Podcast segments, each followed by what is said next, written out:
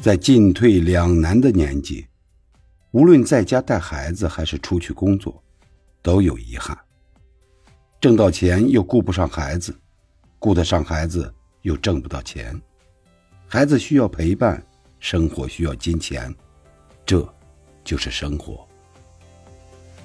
巷子里的猫，很自由，但没有归宿；围墙里的狗有归宿。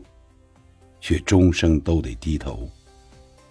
人生这道选择题，怎么选，都会有遗憾。很治愈的一段话。年纪大了，少一点任性，可以不做你不喜欢的事，但你要做应该做的事。人间非净土，各有各的苦，每个人都不容易。无论你正在经历什么。都要调整好心态，继续前行。